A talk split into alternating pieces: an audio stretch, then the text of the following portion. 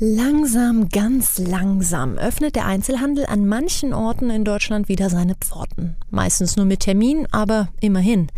Damit gehen Monate zu Ende, in denen man eigentlich nur online shoppte, eventuell noch Pick und Collect nutzte. Davon profitierten die Internetriesen, die auch schon vorher auf den Onlinehandel setzten. Andere mussten schnell nachjustieren und das lief mal besser und mal schlechter. Nun stellt sich die Frage, was bleibt, was kommt, an welchen Stellen hat Corona den Einzelhandel unwiderruflich verändert oder muss es vielleicht noch? So klingt Wirtschaft. Zukunftsthemen für Unternehmen. Ein Podcast der Solutions bei Handelsblatt. Mein Name ist Jessica Springfeld und ich freue mich, dieses Thema heute mit gleich zwei Experten besprechen zu können, die ganz genau wissen, wie es in der Branche aussieht. Ich begrüße daher Nicole Nitschke, CEO bei Douglas für Deutschland und die Schweiz und Bob Rajan, Managing Director und Co-Head bei Alvarez Massal Deutschland. Guten Morgen. Guten Morgen. Schönen guten Morgen. Bevor wir starten, eine Multiple-Choice-Frage zum Warmwerden. Wenn Sie beide auf die letzten Monate schauen, haben Sie A. wenig geshoppt, B. online geshoppt oder C. tatsächlich Pick und Collect genutzt? Ich habe jede Möglichkeit genutzt, auch äh, Click und Collect, Click und Meet und äh, wo immer ich in eine Filiale reinkommen konnte, habe ich das auch genutzt. Ja, bei mir ist ähm, Wahl B, ja, Online, Online Shop. Das ist die, ein großes Thema bei meiner Familie. Der Onlinehandel, da sind wir uns aber alle einig, der erfuhr natürlich einen Boom durch Corona, ebenso dadurch die Digitalisierung vieler Einzelhändler. Herr Rajan, wenn Sie jetzt einmal komplett auf den Einzelhandel gucken, auf die gesamte Branche, wie war der vorbereitet auf Corona? Ja, das ist eine sehr gute Frage. Ähm, aus meiner Sicht gab es ein ganz durchmischtes Bild. Was heißt das? Wir hätten Winners und Losers. Ja, einige Händler, die das Thema Online frühzeitig erkannt haben, konnten natürlich von entsprechenden First Mover Advantages profitieren. Abgesehen von einigen Ausnahmen haben im Allgemeinen der Verlierer weiter verloren, während die Gewinner ihren Vorsprung ausbauen konnten. Vielen von den schwacheren Unternehmen hat einfach das notwendige Kapital gefällt, um den Online-Business, die Infrastruktur entsprechend aufzubauen. Ja, Frau Nitschke, dann gucken wir doch mal zu Ihnen in den Konzern. Wenn man Douglas so ein bisschen beobachtet, dann konnte man sehen, auch vor Corona gab es ähm, schon die große Douglas-Plattform. Auch vor Corona konnte man schon online shoppen. Aber wie war das dann die letzten Monate? Was haben Sie für Erfahrungen gemacht? Richtig gut vorbereiten kann man sich ja eigentlich nur auf etwas, was man kennt. Also so der Klassiker. Es ist eine Prüfung und auf die kann ich mich dann sehr gezielt vorbereiten. Nachdem erstmal niemand wusste, dass da Corona kommt und was Corona heißt, war das natürlich deutlich schwieriger. Aber ähm, einen Vorteil hatten wir natürlich schon. Und das war in der Tat das, was Sie auch angesprochen haben.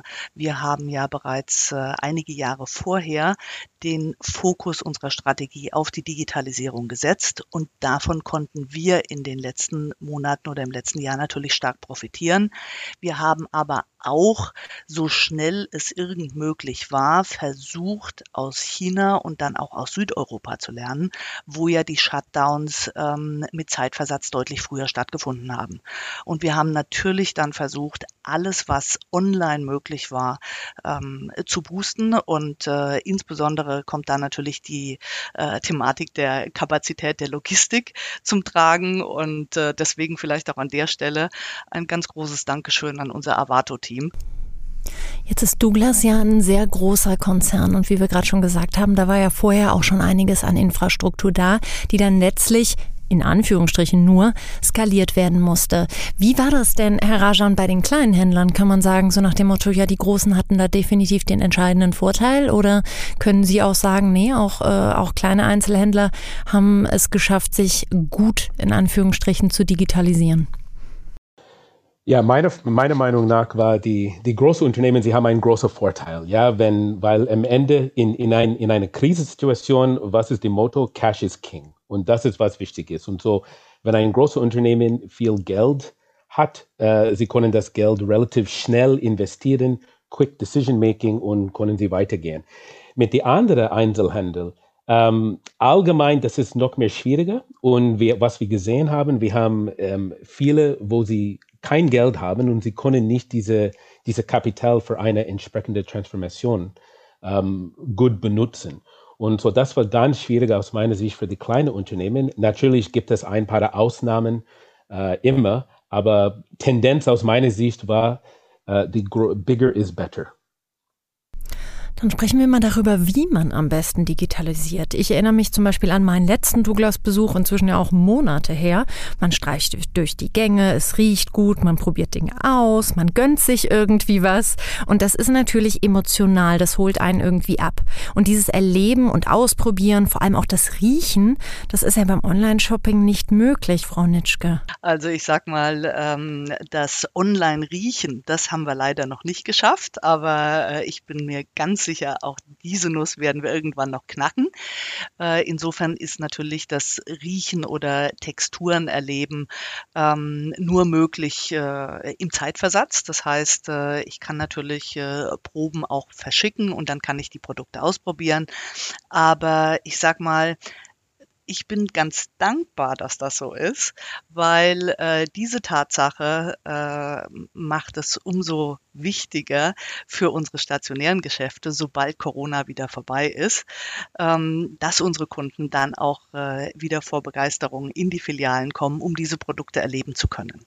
Wir haben aber trotzdem durch äh, ganz viele neue Content-Tools und äh, Bewegtbilder, die wir in unsere Online, äh, in unseren Online-Shop integriert haben, versucht, dieses ähm, Shopping-Erlebnis ein kleines Stückchen aus den Filialen auch in unseren Online-Shop zu übertragen.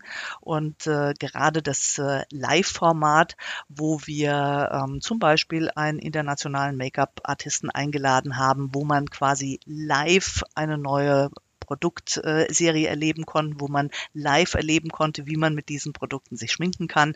Das äh, war eine oder ist eine neue Experience, die von den Kunden extrem gut angenommen wurde. Beauty-Tutorials sind ja inzwischen zumindest in der YouTube-Generation sehr gelernte Habits sozusagen. Haben Sie denn auch das Gefühl, dass auch die ältere Generation das, das gerne annimmt?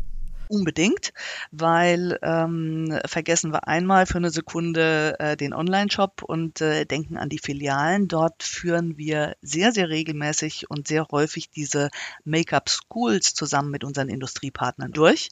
Und ähm, das sind äh, Events, die völlig äh, altersübergreifend von allen Kunden genutzt werden. Und äh, insofern, äh, klar, wir äh, sind ja auch auf den äh, Social-Kanälen vertreten und versuchen auch da wirklich alle Zielgruppen abzudecken. Und da sind dann sicherlich die ganz Jungen auch auf äh, TikTok äh, oder YouTube. Aber dieses Live-Format ähm, war eine schöne Möglichkeit, auch etwas reifere oder ältere Zielgruppen angesprochen werden konnten und können, weil das geht weiter und das wird auch nach Corona weitergehen. Da geht es ja um das ganze Thema Emotionen, dann eben doch ein Stück weit ähm, transportieren und eine Sache nämlich zu vermeiden und das ist dieser Begriff der kalten Digitalisierung. Herr Rajan, holen Sie uns doch mal ähm, gerne ab. Auf der einen Seite, was ist diese kalte Digitalisierung und wie schaffe ich dann eben genau das Gegenteil zu tun, nämlich wirklich Emotionen rüberzubringen, auch online?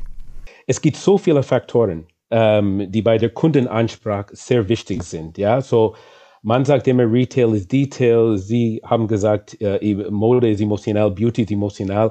Und gerade in den Bereichen Beauty ähm, oder Mode ist das Thema so wichtig. Ähm, viele Erfahrungen lassen sich dabei einfach schlecht auf, auf Online-Shopping übertragen. Aber das, das Person, persönliche Beratung, das Personal Touch, das Körpersprache, das ist so wichtig für mich, wenn, wenn ich in einem Filiale bin und so weiter. Um, ähm, so das für mich ist, ist, ist ein ganzer Gap, ja, aber es gibt viele neue Ideen, um, ähm, TikTok, wie Nicole gesagt hat, oder YouTube oder andere Themen. Wir haben diese Live-Demonstrations in, in Asien in der Vergangenheit gesehen und jetzt geht weiter hier in Europa. Ich finde das ganz interessant und wenn ein Unternehmen ein Schauspieler oder ein Social Media Star äh, in diese, in diese Beauty Mirror oder etwas zeigen kann, ist das, das ist absolut wichtig und das, das bringt mehr und dann kommt ein, ein kleiner Personal Touch aus meiner Sicht. Aber das ist, das ist ein schwieriges äh, Thema, diese kalte Digitalisierung ohne Personal Touch. Dieses Thema kalte Digitalisierung, ist das was, womit sich Douglas auch beschäftigt hat, Frau Nitschke? Unbedingt. Also ich würde es vielleicht mal so aus unserer Sicht formulieren. Ähm, von der kalten zur warmen Digitalisierung ist äh, der Shift vom, ich nenne es jetzt mal Transaction Focus zum Inspiration Focus. Und äh, das eine ist das, was ich schon angesprochen hatte, alles, wo wir über ähm, Live-Sessions, Expertenchats, äh, Masterclasses, ähm, äh, wirklich Emotionen auch digitalisieren können. Andere Themen sind äh, sowas wie unser Magic Mirror, wo man ähm, im Prinzip online neues Make-up ausprobieren kann, wo man sich inspirieren lassen kann ähm, und das auf eine ganz bequeme Art und Weise zu Hause vom Sofa. Wir haben auch gerade einen Test abgeschlossen in Frankreich. Ähm, das ist ein Fragrance Finder, wo man also versucht, auch über ähm, gerade das Thema Duft, über Inhaltsbeschreibungen und äh, äh, schöne Assoziationen ähm, so aufzubereiten, dass man selbst online einen äh, schönen Duft äh, finden kann, selbst wenn man ihn nicht unmittelbar riechen kann. Und das Schöne an diesen Tools ist, dass sie sowohl in der Online-Welt funktionieren, als auch dann später wieder und hoffentlich bald wieder in der Filialwelt, so dass auch da die Vernetzung dieser Emotionen ähm, sehr, sehr, sehr gut möglich sein wird.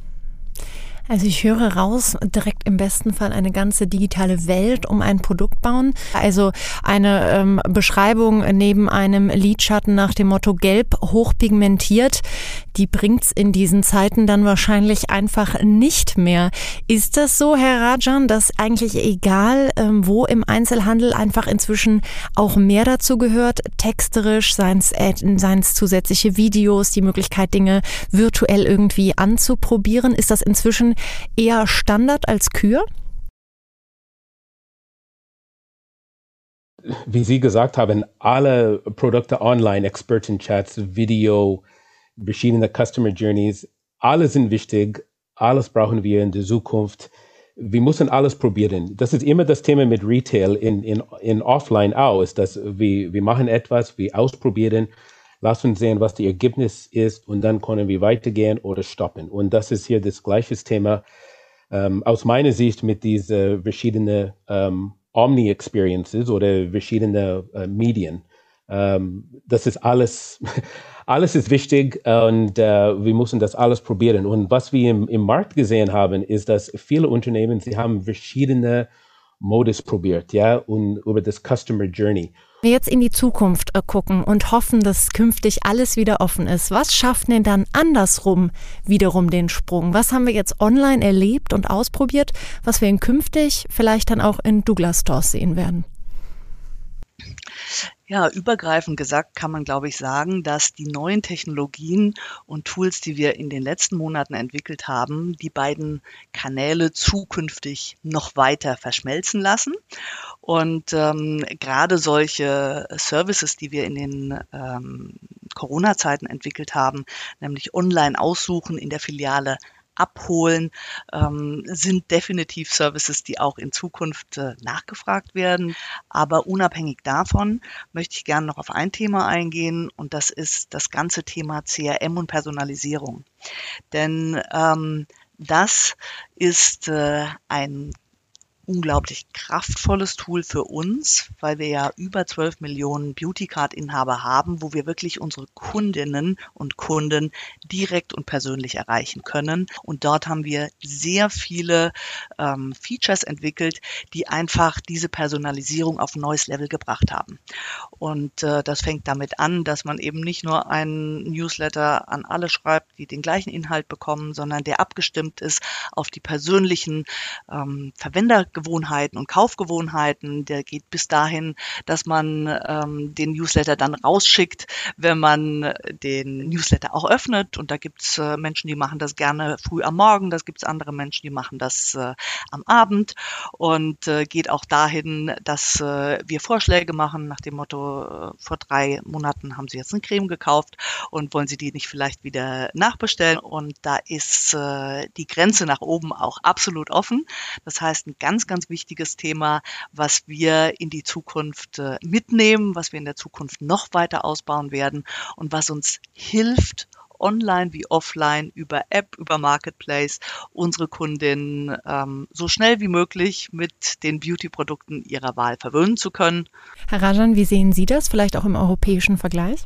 Ich stimme Nicole zu, ja, das ist ähm, von verschiedenen Ländern äh, sehen wir, sehen wir verschiedene Themen, ja, wie ich, wie ich gesagt habe, das ist in, in Deutschland sind wir relativ advanced äh, aus meiner Sicht in das E-Commerce-Welt und ähm, aber wenn, wenn wir zum Beispiel über Frankreich sprechen, ja, oder ein anderes Land, das ist ein bisschen behind the times, aber kommen sie relativ schnell, ja. Und äh, in Spanien zum Beispiel, das ist die Kultur, wo man in die, auf der Straße laufen muss und Kaffee trinken und so weiter. So jetzt haben sie kein Offline kein Brick and Mortar und so weiter. Also das ist ganz, ganz schwierig. In Frankreich Click and Collect ist normalerweise ganz, ganz beliebt. Ja, ähm, während Mittagessen kann man ein bisschen äh, einkaufen und äh, etwas äh, holen und so weiter. So, wir müssen hier ändern ähm, unsere, unsere Ways of Working und ähm, das kommt weiter. Aber wie Nicole gesagt hat, ähm, absolut sicherlich ähm, spielt E-Commerce ein, eine große, große Rolle in der Zukunft. Danke für das äh, Schlusswort. Wir nehmen also hier am Ende nochmal mit. Personalisierung on und offline ist auf jeden Fall key, um auch künftig im Einzelhandel erfolgreich zu sein. Ihnen beiden vielen, vielen lieben Dank für Ihre Offenheit und Ihnen, liebe Zuhörer, fürs Zuhören. So klingt Wirtschaft. Der Business Talk der Solutions bei Handelsblatt. Jede Woche überall, wo es Podcasts gibt. Abonnieren Sie.